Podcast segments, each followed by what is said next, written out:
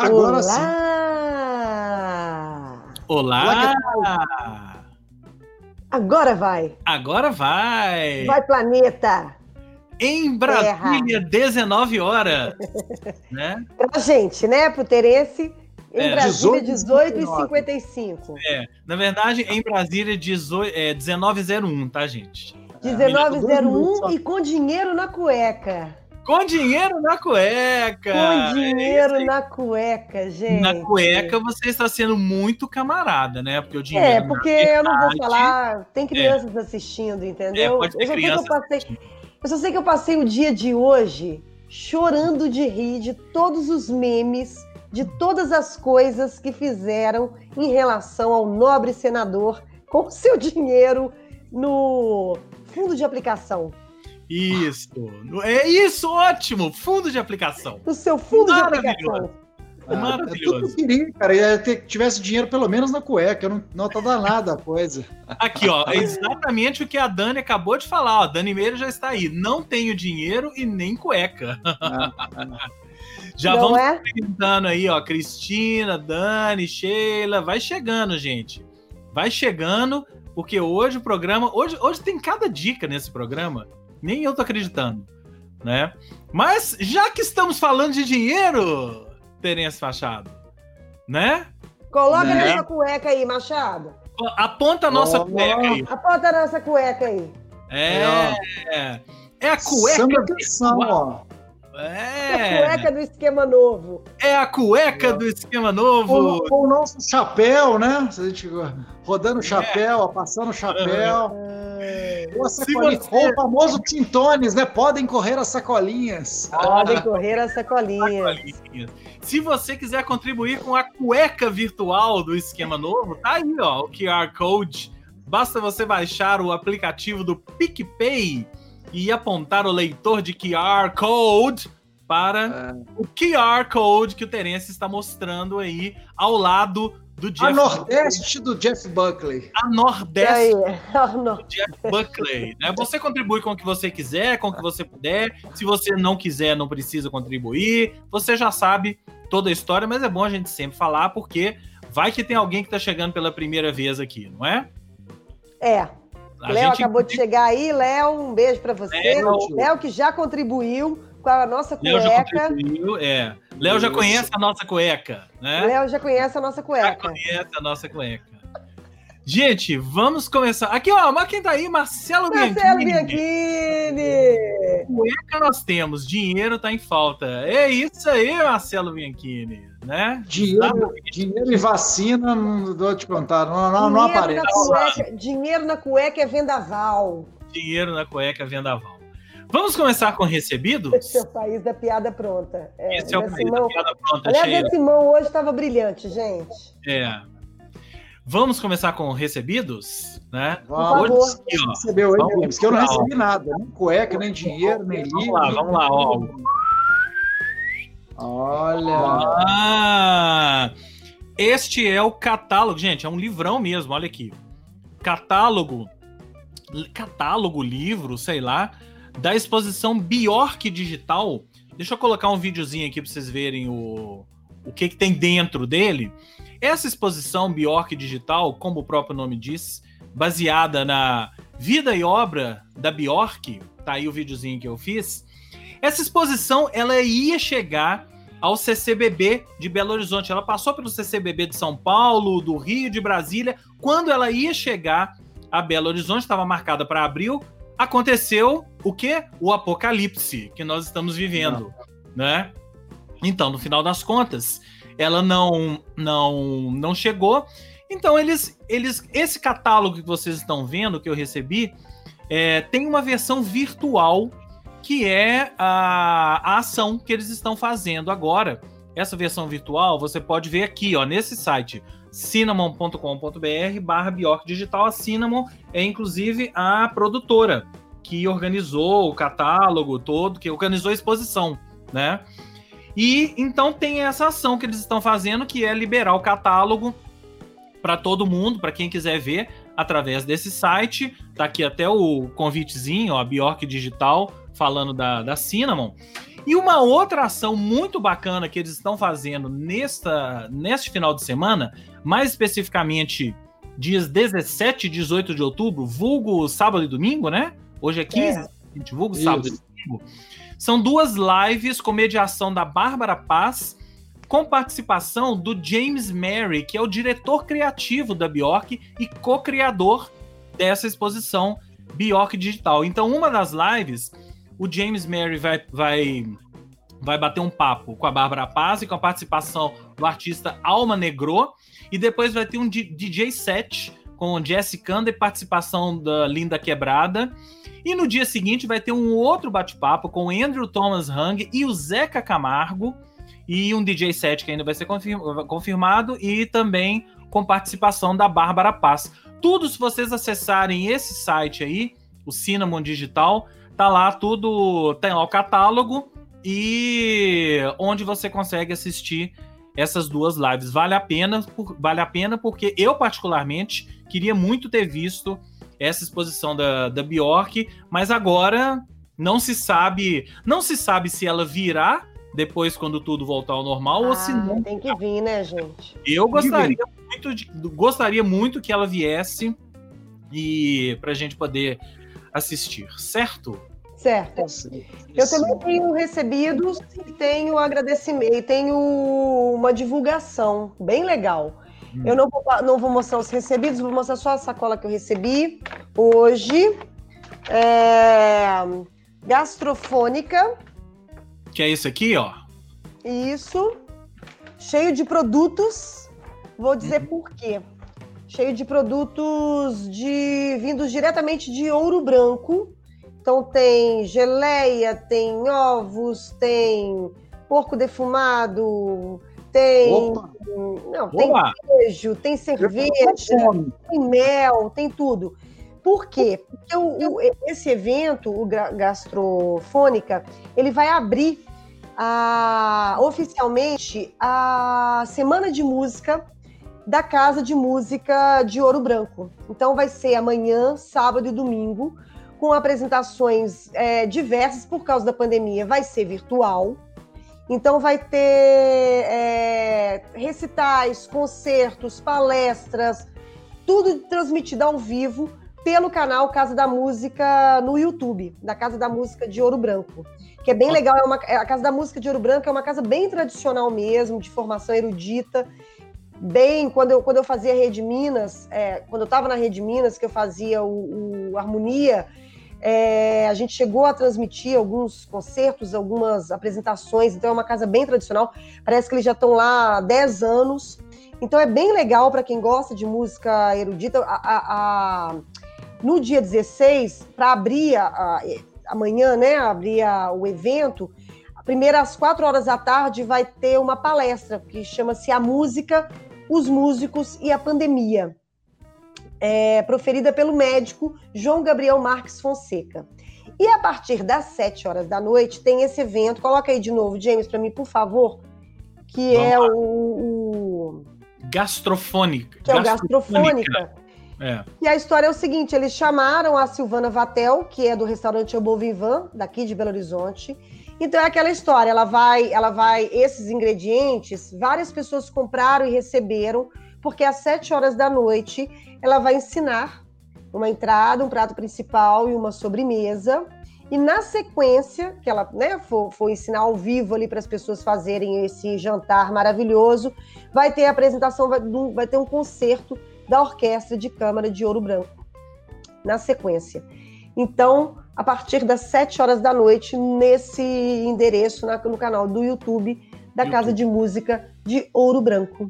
Okay. Fica a dica aí para vocês, muito bacana. Maravilha, música, gastronomia. Música, tudo... gastronomia, música boa, na verdade, né? De muita qualidade. Isso então aí. eu quero agradecer a galera da Casa da Música de Ouro Branco que me mandou esse esse kit maravilhoso com é isso. Maravilha.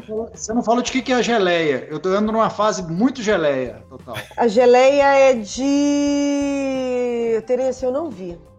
Depois você conta pra gente. Depois é, eu conto isso. pra vocês. Eu conto pra vocês. Todo mundo ficou com água na boca aqui, né? Então é isso, Terence Machado. Você vai começar hoje com aquela dica que eu estou imaginando?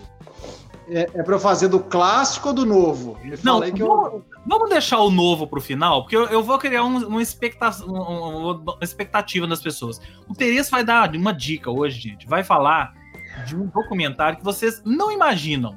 Vocês não têm a menor noção do que, que o Terence vai falar. Vamos começar então pelo clássico? Que aí as pessoas ficam então, na expectativa. Né? Ah, então, então, o documentário fica pro final então do programa, é isso? Vai ficar pro final, o documentário vai ficar pro final, tá, né? Então tá fácil, tá fácil, tá fácil. Vamos lá. Tá é, primeiro, banda que eu e James uh, adoramos, não sei se a Fernandinha conhece assim mais, mais de perto não, e tal. Provavelmente não. The Water Boys. Não.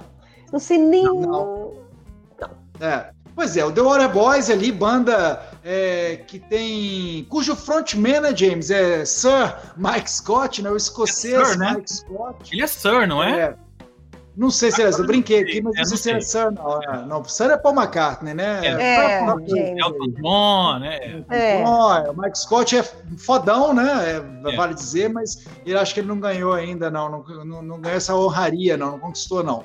Mas enfim, um dos grandes cronistas do seu tempo, né? Um letrista de mão cheiaça, um grande cantor, compositor, que sempre esteve à frente dessa banda, o Water Boys, que lançou seus primeiros discos ali no início dos anos é, 80, primeira metade dos anos 80. O terceiro disco está completando 35 anos, é o disco mais famoso da banda, é o This Is The Sea. Então, esse assim, na minha... Esse, galera, quem não escutou esse disco, por favor, porque realmente tem aí clássicos, The Whole of the Moon, a música mais famosa do Waterboys, passou a beça para quem é da geração MTV ali, estava acompanhando. Se você, se você, não sabe, se você não conhece The Whole of the Moon, vamos, vamos, dar uma palhinha? Vamos dar uma Por palhinha favor. The Whole of the Moon.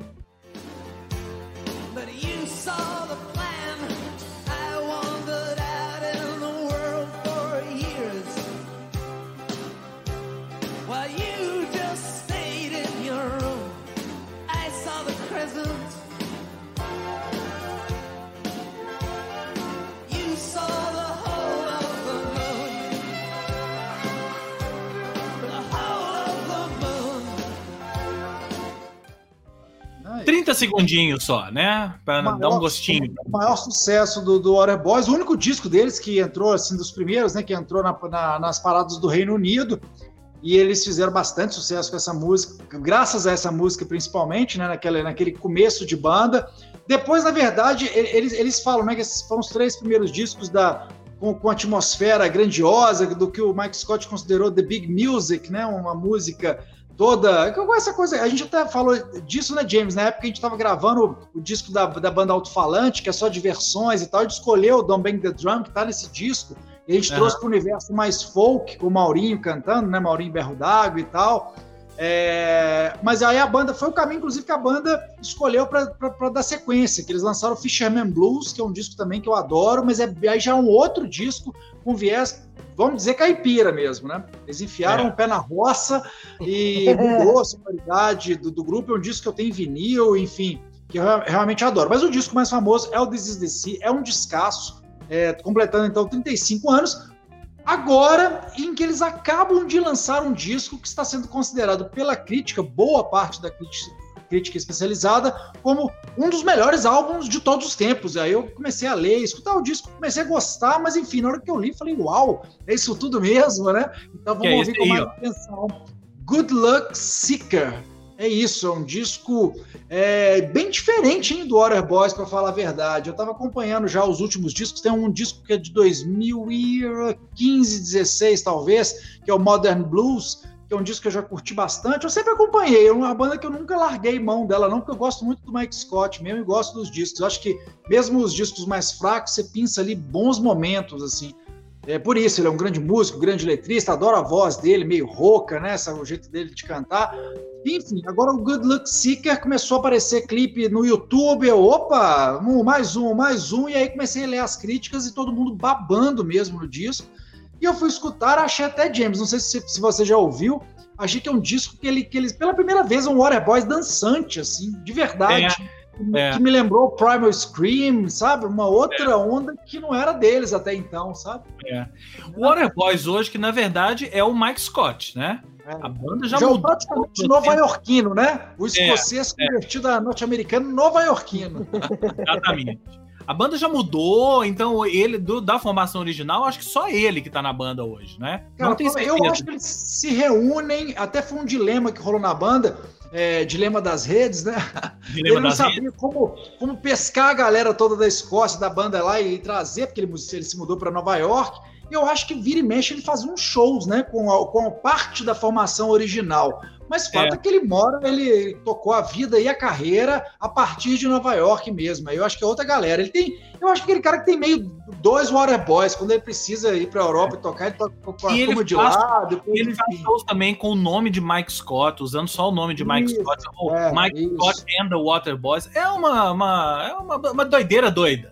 Né? Ó, o Bragato já tá, já tem um comentário do Bragato aí. Ah, boa noite, Guilherme, Rato, Bragato. É, ó, Bianchini já estava aí, Eduardo Mafra, Antônio, Gato, Guilhermão e Marcos Bragato. Música que abriu os shows da turnê do YouTube, do YouTube da Joshua 30 anos. É verdade, Bragato. É, a, tá é. eu, não, eu não fui nessa turnê, mas. O Bragato com essa memória para me lembrar a verdade. Né? A conexão é, britânica, né?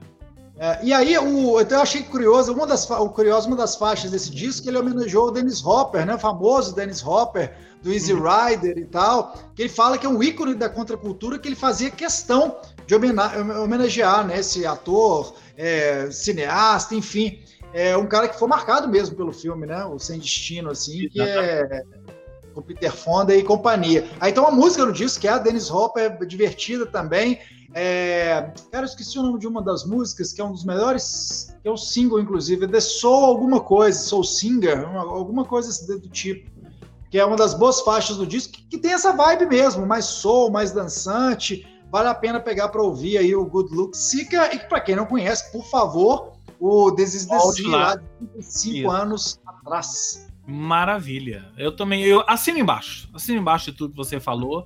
Nessa ordem, inclusive, tá? This is the Sea e depois o, o mais recente. Ouça os clássicos antes e depois os. Ah, né? E o último adendo. Eles perguntaram, eu tava lendo uma entrevista do Mike Scott.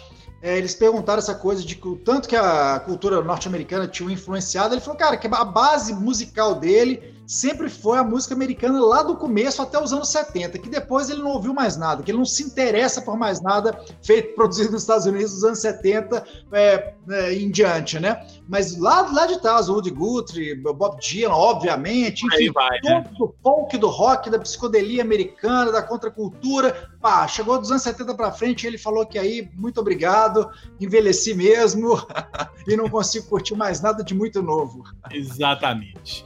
Então aí, fica a dica de Water Boys. E eu vou emendar aqui com uma dica. Na verdade, vou, vou, vou começar pelo trailer, tá? Fernanda, preste atenção, que essa é para você. Tenho certeza que você vai gostar desta, desta dica. Vamos lá. Ha decidido dejar de matar. Voy a volver al pueblo.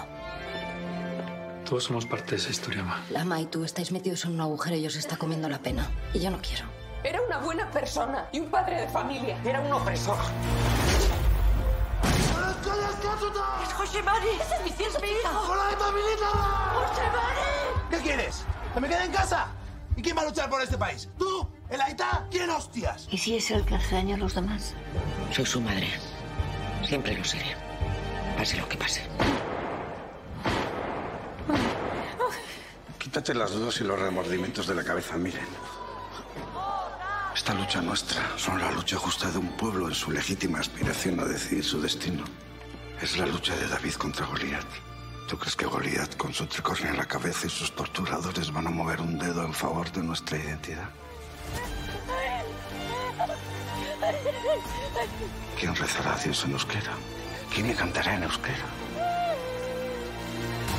Ya te respondo. Nadie. ¡Ayúdame! ¡Ayúdame! La loca quiere saber.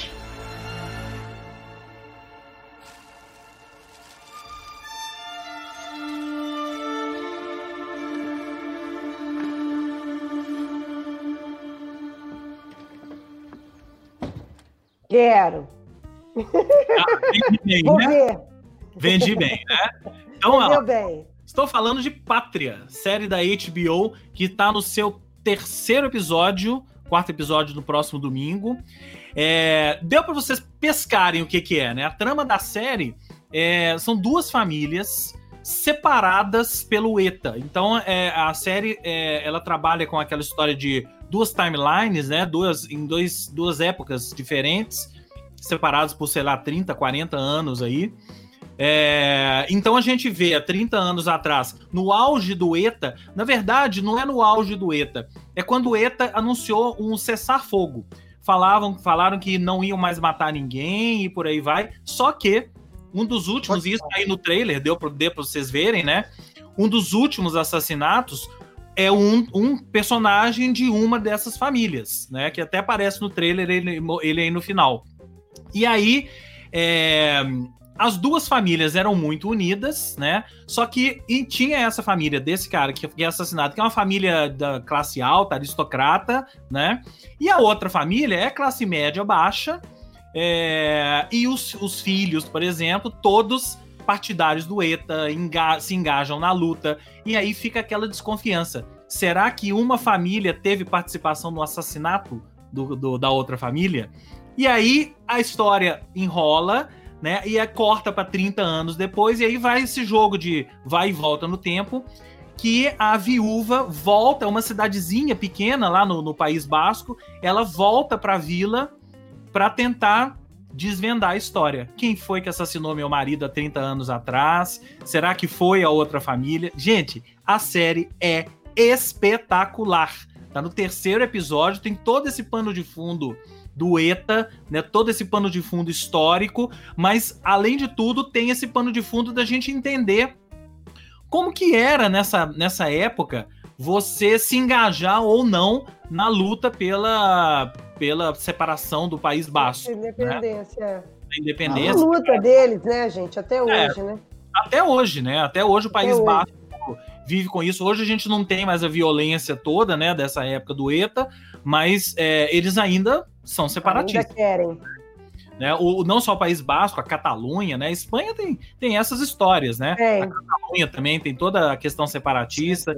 Então, ó, se vocês quiserem uma recomendação para ver neste mês, gente, assistam Pátria, porque eu peguei os do... eu peguei o primeiro episódio, não consegui parar.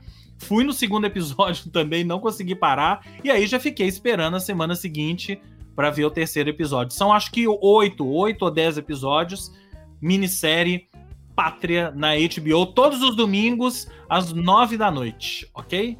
E a Fernanda okay. já tá no caderninho dela. Já é. está no caderninho. Isso ao contrário hoje é, da minha experiência com nos jogos do meu time, cara, na Série B. Assim, eu, eu começo a assistir, quero parar, paro na hora, não continuo.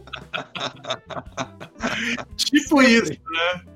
Tipo isso. O Machado, falar nisso, falar nisso, ainda bem, ainda bem que o loser não, não aceitou, né? Porque é, você imagina. É piada pronta, né? Como diz Simão, predestinado, né, gente? É loser, né? Imagina, você, o Cruzeiro já tá ruim, ainda, ainda aceita um, um, um técnico que chama loser, gente. É demais. Não dá, é. Aí não dá. Né?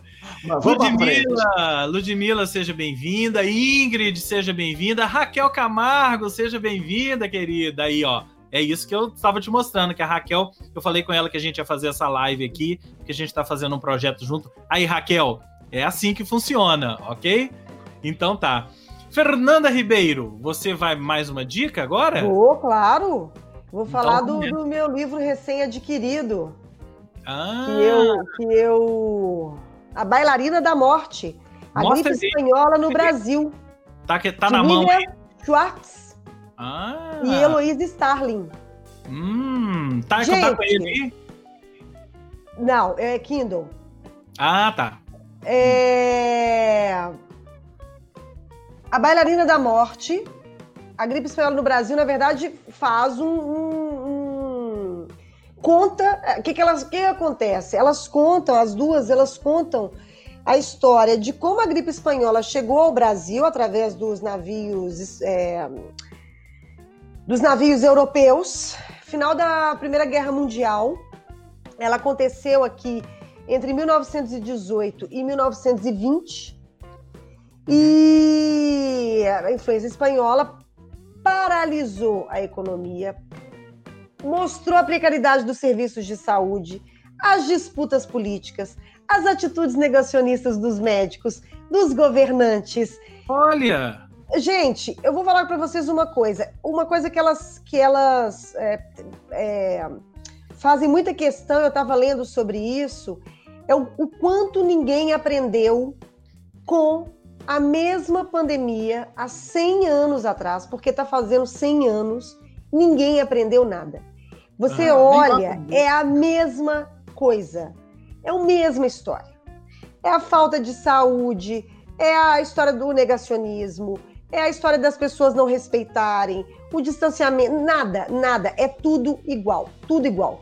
A população mais pobre, os índios dizimados, é tudo igual. 2020, 2019, 1919, 18 e 20, ninguém aprendeu nada.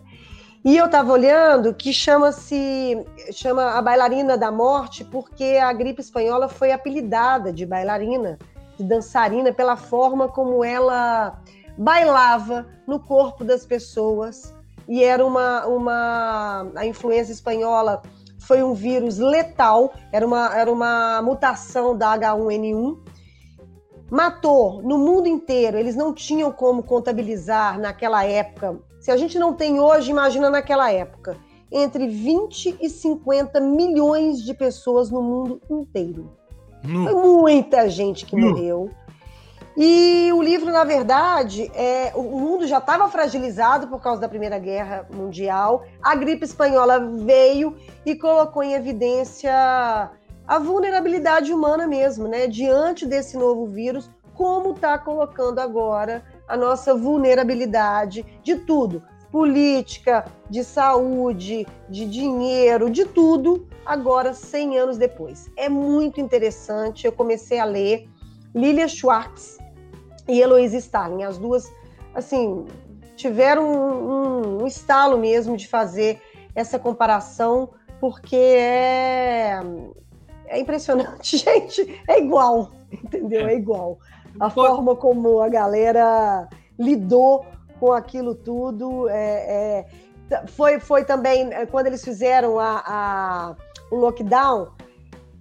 A, a, primeira coisa que abriu foi o comércio, os teatros demoraram, é, futebol, tudo isso. É, é igual, igual, gente. É igual, é igual, é igual, é igual, é igual, é igual. Nós Ou não seja, aprendemos nada. Dá nada. Pra fazer, dá para fazer, então, a Bailarina da Morte 2, né? Dá para fazer a Bailarina da Morte 2 daqui a 100 anos. Porque, daqui assim, anos, é. Hum, assim é, é, é muito interessante. Você. É importante, inclusive, a gente ler sobre isso e ver que não, não, não, não aprenderam, não aprendemos nada. Não nada, nada, nada, nada. E é, muito é... dado histórico, né? Muito dado. Eu gosto muito. Então, assim, é muita coisa histórica, como era o Brasil na época, como estava é, o mundo, é isso, pós Primeira Guerra Mundial, né? Então, assim, é bem legal. Uhum. É, vindo dessas duas, né? Lilia Schwartz. Pois é, a Lilia Schwartz ah, é historiadora, ela é maravilhosa, é, né? Eu é, sigo ela no Instagram, assim. É. É, são livros e livros mais, cada um mais incrível do que o outro, sobre o Brasil, sobre tudo. E aí, assim, fica a dica aí para vocês: A Bailarina da Morte. É, eu acho engraçado. A gripe espanhola no Brasil. Eu acho engraçado como as histórias se repetem e a gente não aprende, né? Não é só essa. Essa é porque é, é a história mais que tá na, na, na, na, ordem do dia, né? Mas são tantas histórias que você, se você pegar é, ao longo, ao longo da, da história da humanidade. Ah, né? é, com certeza. Ah, a história é cíclica, né, gente? de padrões. Quem, quem estuda história sabe que ela é cíclica. É. Não é à toa que isso gerou a famosa frase, né, James? O mundo dá voltas e voltinhas, né? O mundo, o mundo dá, voltas e voltinhas, né? E dependendo da, da, da coisa, ele capota, né, gente? Capota. É e, e, olha só, é muito, muito engraçado que eu estava lendo, eu estava vendo que o, o campeonato de futebol, por exemplo, voltou primeiro onde? O quê? Na Europa. Adivinha que Não, cidade aqui... que voltou primeiro? Ah, Rio de Janeiro. Ah, até isso é As igual. As né? praias né? e ruas lotadas. Aham. Uhum. Tem uma coisa. coisa também falando o seguinte: tinham remédios também que prometiam o quinino, na época, que era a grande. A nossa grande cloroquina. Mas tinha cloroquina também, tá? Tinha, tinha também. Né? cloroquina né? também. O sal de quinino, que era utilizado para malária, foi a grande cloroquina da época. Mas tinha um remédio chamado gripina, quinado constantino, é mentolatum, creolizol, pílulas Nossa. sudoríficas de Luiz Carlos. É isso, gente. É, é, oh, é... Não é possível isso, gente. É, é possível, gente. Olha é que. Possível. É possível. Tá aí. Lembrando que nessa semana eles estavam vendendo a vacina, né? Descobriram a vacina, a gente não ah, tá é. sabendo. Lá em Niterói, né? Teve um episódio, estavam vendendo a vacina. em Niterói, então. A vacina Agora, da Niterói. Eu não, eu não terminei, eu, eu, né? No, tô, tô no, começando o livro. Isso aí foi coisas que eu, que eu fui tirando da, da internet sobre o livro, mas tem uma história que parece que em dois, 1919 ela deve ser imunidade de rebanho, eu não sei, mas diz que em, 2000, eh, em 1919 ela deu uma, uma acalmada. Em 1920 já foi regulando até que a vida Seguiu voltou ao normal, foi seguindo então, seu rumo. Então, gente, é 2021. É, né? mas é isso, né, gente? 20 a 50 milhões de pessoas morreram, né? É. No mundo inteiro. É, é, é punk, né? é punk. Não, bela dica. Bela dica mesmo. A bailarina da morte. A bailarina da morte. Muito bem. Teresa Machado, eu vou deixar a sua dica pro final, tá? Eu vou, okay. vou pular na sua frente aqui, porque a sua dica. Gente, de novo, vocês não têm noção do documentário que o Teresa vai falar daqui a pouco, ok? Você Mas assistiu, eu... James? Só já perguntando. Não, não, não assisti, ah. não assisti. Mas eu, mas eu já ia te fazer a pergunta se você ouviu algum dos episódios do que eu vou falar agora. Você chegou a ouvir, não? Não, não, acabou que eu não consegui. Ah, então aqui, ó. Vou falar então, faz algumas semanas que eu não falo de podcast aqui. Vamos falar deste podcast, que é o Discoteca Básica, do Ricardo Alexandre. Ricardo Alexandre é jornalista. É, muita gente se lembra do Ricardo Alexandre, muita gente assim, da nossa geração, né? É. A gente se lembra do Ricardo da Alexandre. Da nossa geração e que gosta de música, né? É, já Porque vai diminuindo aí o escopo. É, não, vamos, vamos diminuindo o escopo, é. Ele foi editor da revista Bis, a saudosa, lendária e essencial revista Bis. É, ali no final, ali na década de 90, né? O Ricardo Alexandre foi editor da, da revista. E a revista Bis tinha uma. Era a última página da revista, que era a discoteca básica. O que, que era a discoteca básica? Como o próprio nome diz, eram discos clássicos que eram dissecados por jornalistas que faziam parte da faziam parte do cast da revista ou até convidados, né? E aí o Ricardo Alexandre que ele fez, vou fazer um podcast usando o nome Discoteca Básica e cada episódio eu vou falar de um disco clássico da história da música. Então tá aqui o endereço para vocês ouvirem. É, tá em todas as plataformas, tá? De, de podcast, mas se vocês quiserem ir direto, é esse endereço aí embaixo, que é o, o, a biblioteca do Ricardo Alexandre.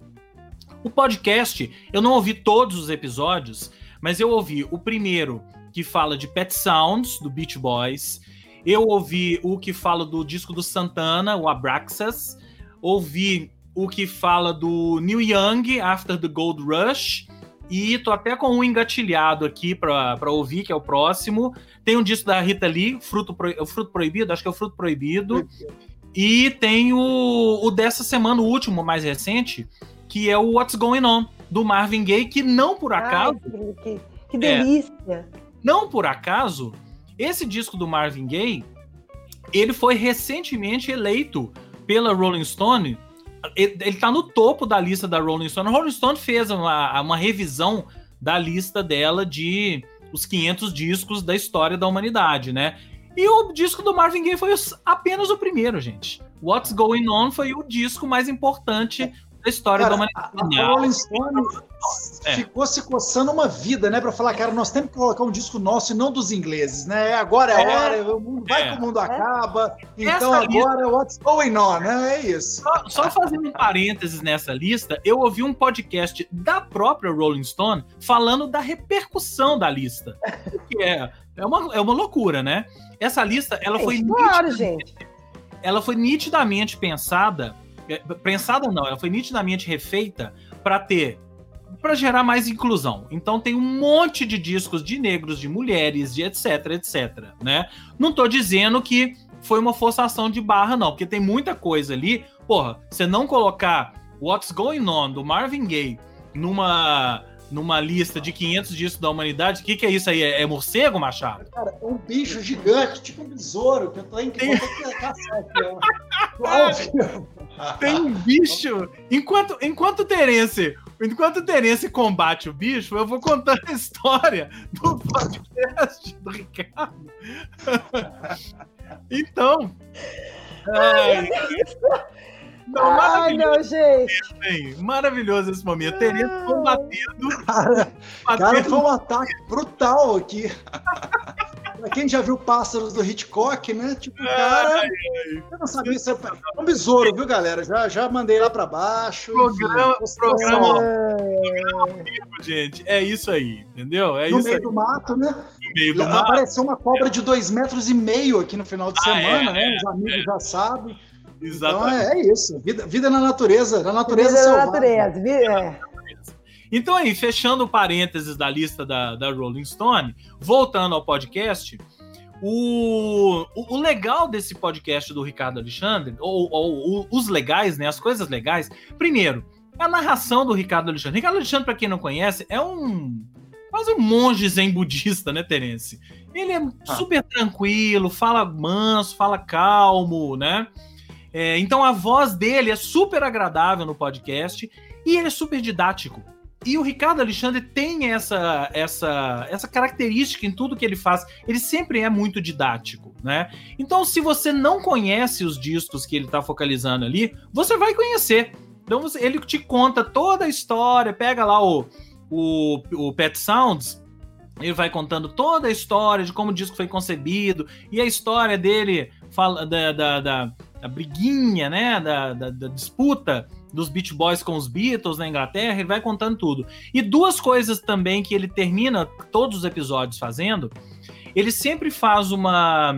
é, sempre fala das edições do disco, né? Então o disco foi editado na década de 60 e na década de 70 teve uma outra edição, uma caixa com não sei o quê, para todo mundo ficar de olho, né? Para saber o que, que você está comprando, que- qual edição que você tem, qual que você não tem.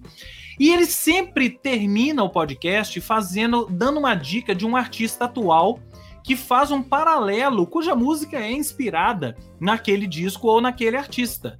Né? Então Ah, acho, é legal. legal, porque não fica na história de ah, vamos só relembrar o passado. Não, vamos fazer um paralelo com os dias atuais para todo mundo entender.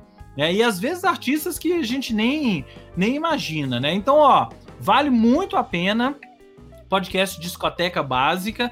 Tá no sexto episódio, ou sétimo episódio, que é o do Marvin Gaye essa semana. E ele tá colocando, disponibilizando episódios todas as semanas. Ah, esqueci de falar uma coisa importante. Todo episódio tem participação de um músico dando a opinião dele sobre o que é disso. Então já teve Herbert Viana falando do Beach Boys, já teve Dado Vila Lobos, já teve Sérgio Dias dos Mutantes, é, e por aí o Sérgio Dias falando do Abraxas, inclusive, né? Falando do Santana. É, e por aí vai. Todo episódio tem um figurão. Nando Reis falando do Neil Young, né? Que tem tudo a ver com a, com a música do Não. Nando Reis. Então tem sempre um grande músico brasileiro falando, falando como que aquele disco o influenciou e por aí vai. Podcast Discoteca Básica, não deixem de ouvir do grande Ricardo Alexandre, certo? Não deixem de ouvirem. Não deixem de Não ouvirem. deixem de ouvirem.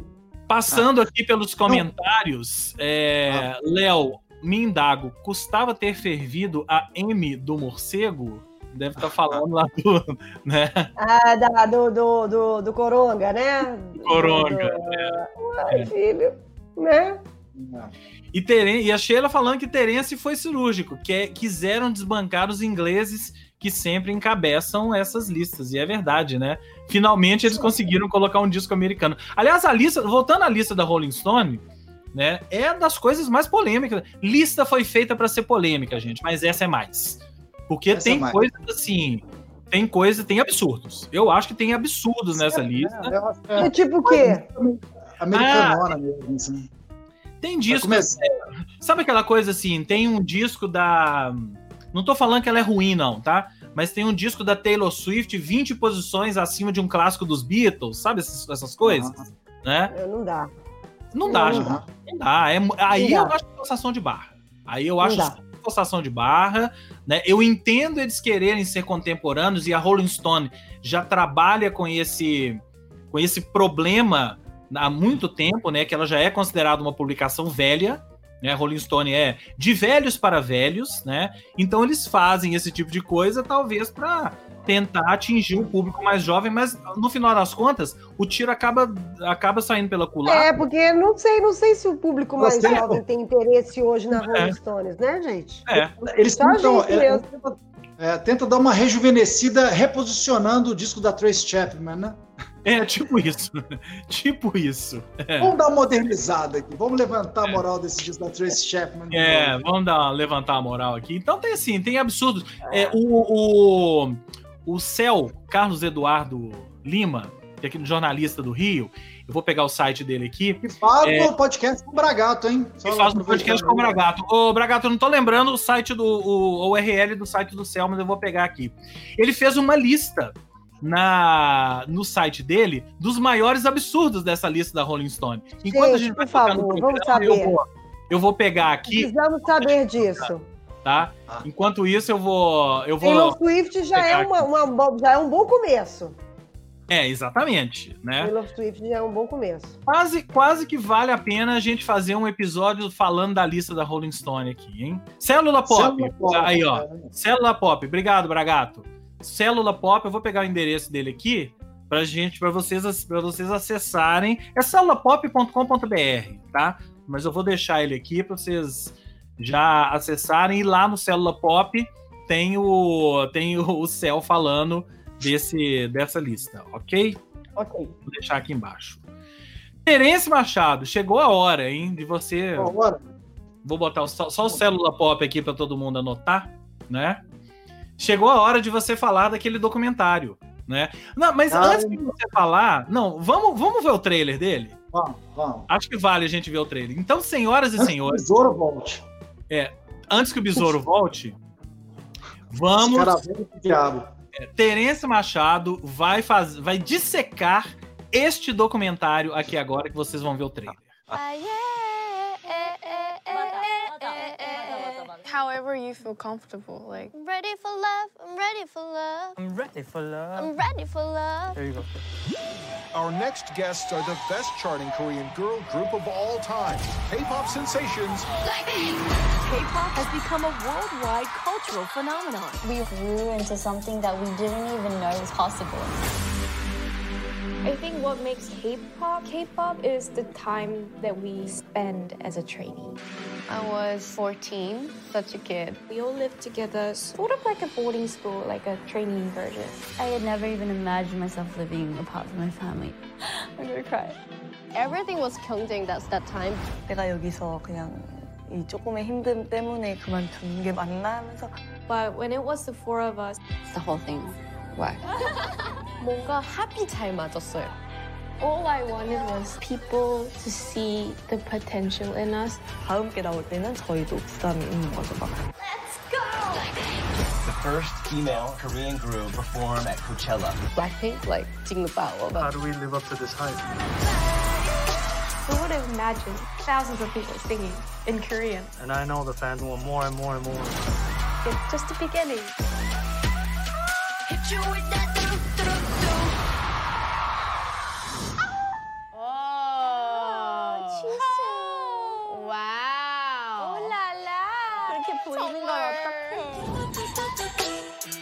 Então, Olha, cara, fenômeno. Eu fiquei cada mais ainda é, admirado com, com o sucesso. Minha filha é fã né, de K-pop. Acho que as crianças foram completamente É. dominadas pelo K-pop. Elas ficam alucinadas mesmo com o BTS. Desde o Psy, né, do Gangnam Style, que foi o primeiro fenômeno. E aí é preciso contar um pouquinho para a gente entender esses fenômenos e por que o K-pop virou isso tudo tudo parte daquela de uma agência, né, de uma grande empresa de entretenimento que é a YG, né, YG, que ela, eles formataram querendo exportar a cultura pop coreana para o mundo inteiro. E o resultado está aí agora, né? Conseguiram. É, alguns, anos depois. Hã? Conseguiram.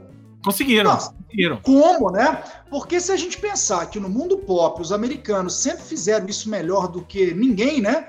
Ó, tantos ídolos aí que eles souberam trabalhar, Michael Jackson, Madonna, tá, através do tempo, os grupos, né? Boy bands, é, aos montes, girl bands como TLC, e, enfim, divas, musos, astros do rock, do pop, de tudo quanto é tipo. E perderem isso para a Coreia do Sul, né? De repente tem essa invasão e aí a gente precisa entender esse trabalho muito a sério, muito disciplinado. A gente tem, a gente, nós ocidentais temos essa visão, né? Os orientais são sempre disciplinados, trabalham sério. E é isso mesmo. E aí é. o documentário conta essa trajetória dessas quatro meninas, né? Cara, que com 14 anos, entre 14 e 16 anos, deixam suas famílias. Elas já eram talentosas, o documentário vai mostrar isso, não é forçação de barra. Era assim, uma, uma já tocava piano desde muito novinha, incentivada pelos pais mesmo, outra tinha um tino para dança, enfim, elas são chamadas para teste nessa YG, que durante 4, 5 anos ficam trabalhando essas meninas naquele, nos moldes do que a gente ouviu falar na nossa época lá do menudo, né? Só que de um jeito mega profissional e mais até, enfim, é, mais rigoroso né, em todos os sentidos. O, o, o Blackpink, por exemplo, eles falam que era para ter sido um grupo de oito, nove meninas.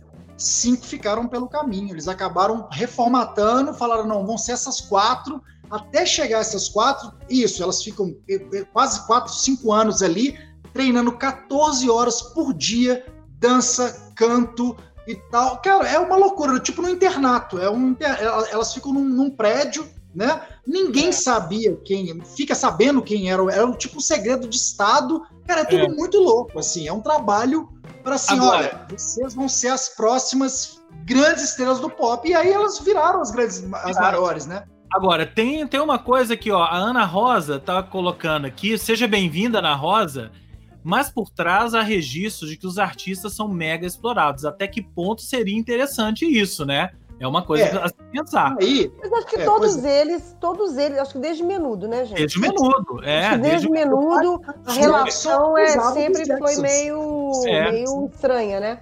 É. é. A relação dos Jacksons, não, Jackson 5 é. com o pai era é. para começar, né? Então, assim, isso é desde que o mundo é mundo. Só que lá, o que, ao que parece na Coreia, tem até casos recentes de suicídio, né, e tal, porque o tempo todo é isso. Você tá pegando pessoas, é, crianças, né?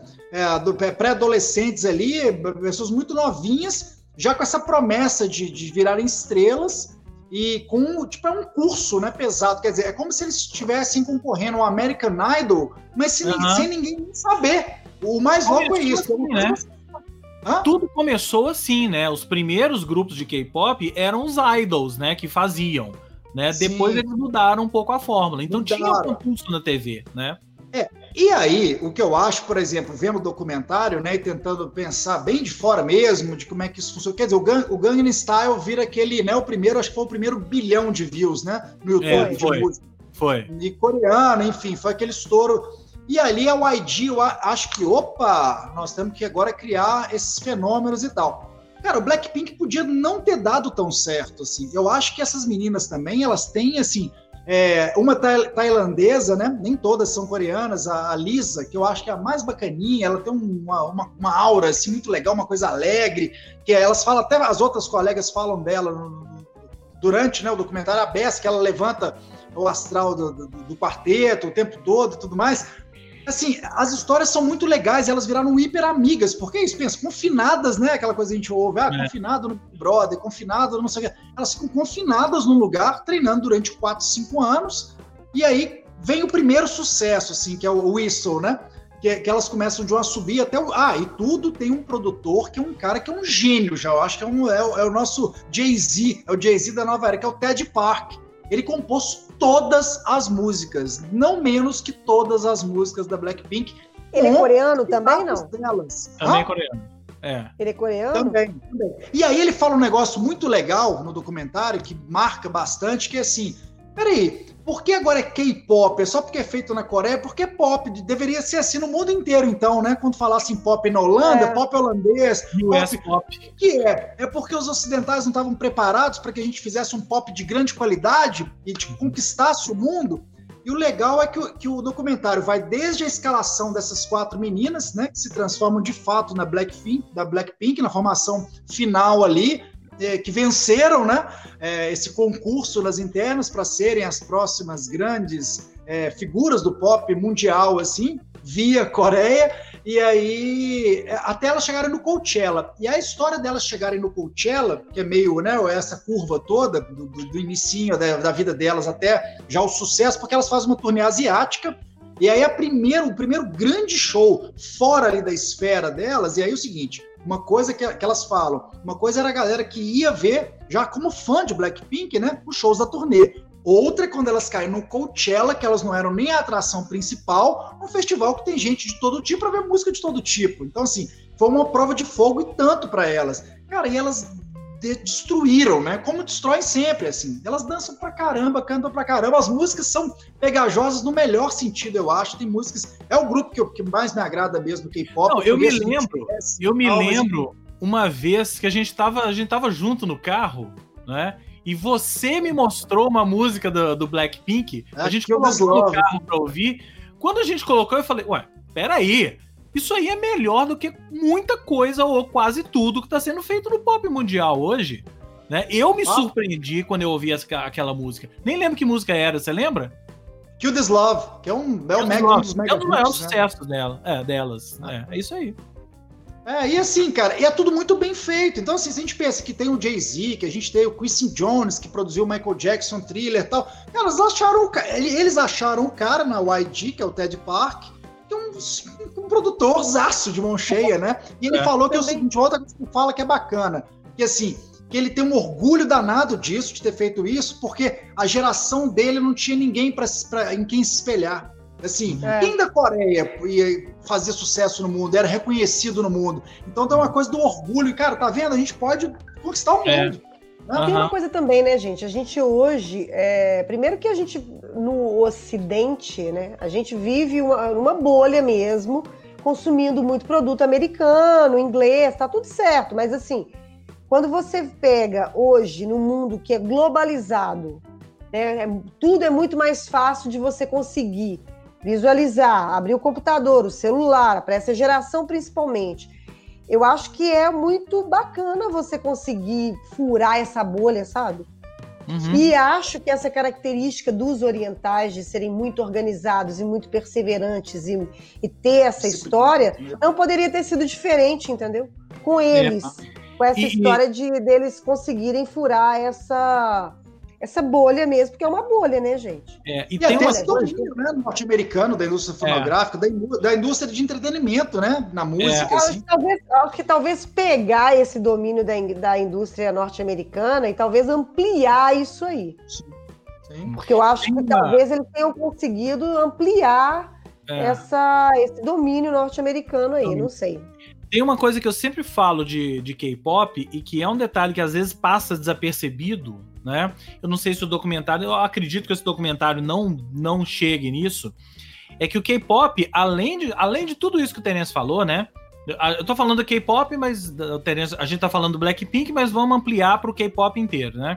Além de tudo isso que o Terence falou, que é tudo muito bem feito, bem produzido, é um melhor pop que tá sendo feito hoje e tal tem uma característica que é uma, tem uma grande estratégia mercadológica por trás disso and política, porque tem incentivo do governo da Coreia, Claro, não é? Sim. Tem Claro. incentivo do governo da Coreia, porque o governo da Coreia, que não é bobo nada, né? Coreia do Percebeu? Sul. Coreia do Sul. Sul, é, Coreia do Sul, sempre, Coreia do Sul. Não é bobo nada, percebeu que o K-pop é o- hoje o grande produto de exportação cultural. Para você entender os valores da Coreia do Sul, você entende através do K-pop. Então o governo botou dinheiro, gente. Dinheiro e vontade política para expandir isso para o mundo todo. São os dois grandes produtos de exportação da Coreia, a Samsung e o K-pop.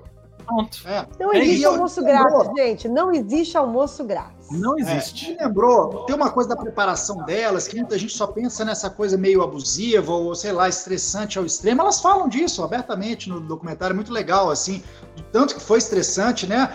Tudo até elas chegarem, até virar Blackpink mesmo, e que elas não esperavam, acho que ninguém. Eles tinham essa, essa desconfiança. Porque, cara, eu fico me perguntando se a próxima, é, o próximo grupo Girl, Girl, Girl Band, assim, né, se vai ser também o mesmo sucesso Blackpink, pode ser que não. Essas coisas não são também, né, muito 2 é, mais 2 igual a 4, né?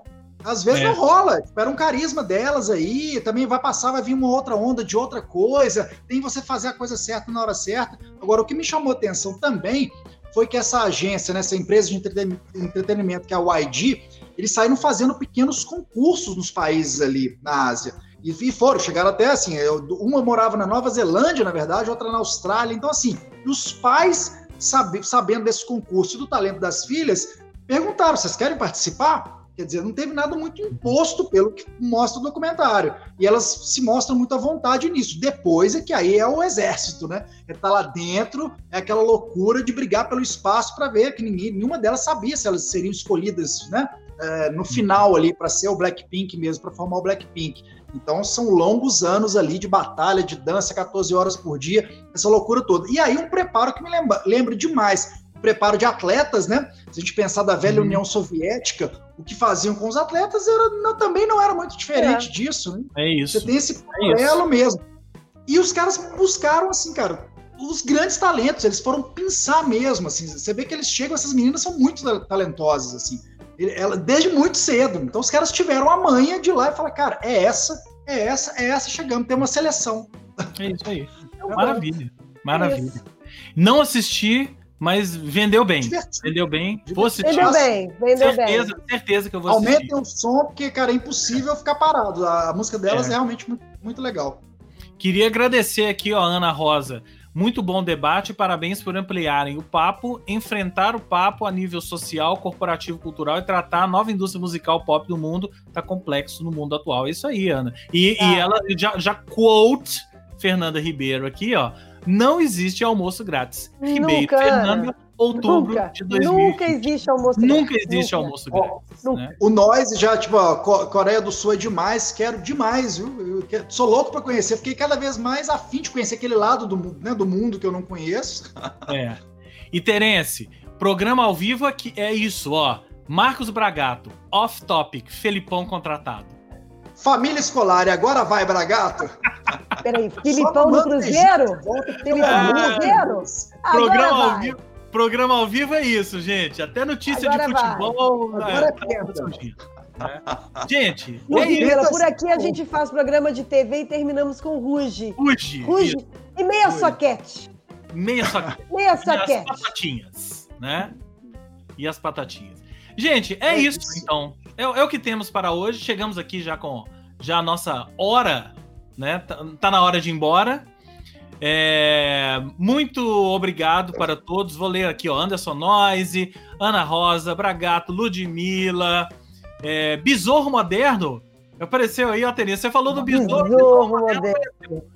Né? Léo, Sheila, Raquel, Ingrid, Guilhermão, Rato, Bianchini, Mafra, todo mundo. Antônio, todo mundo que compareceu. Antônio, Antônio.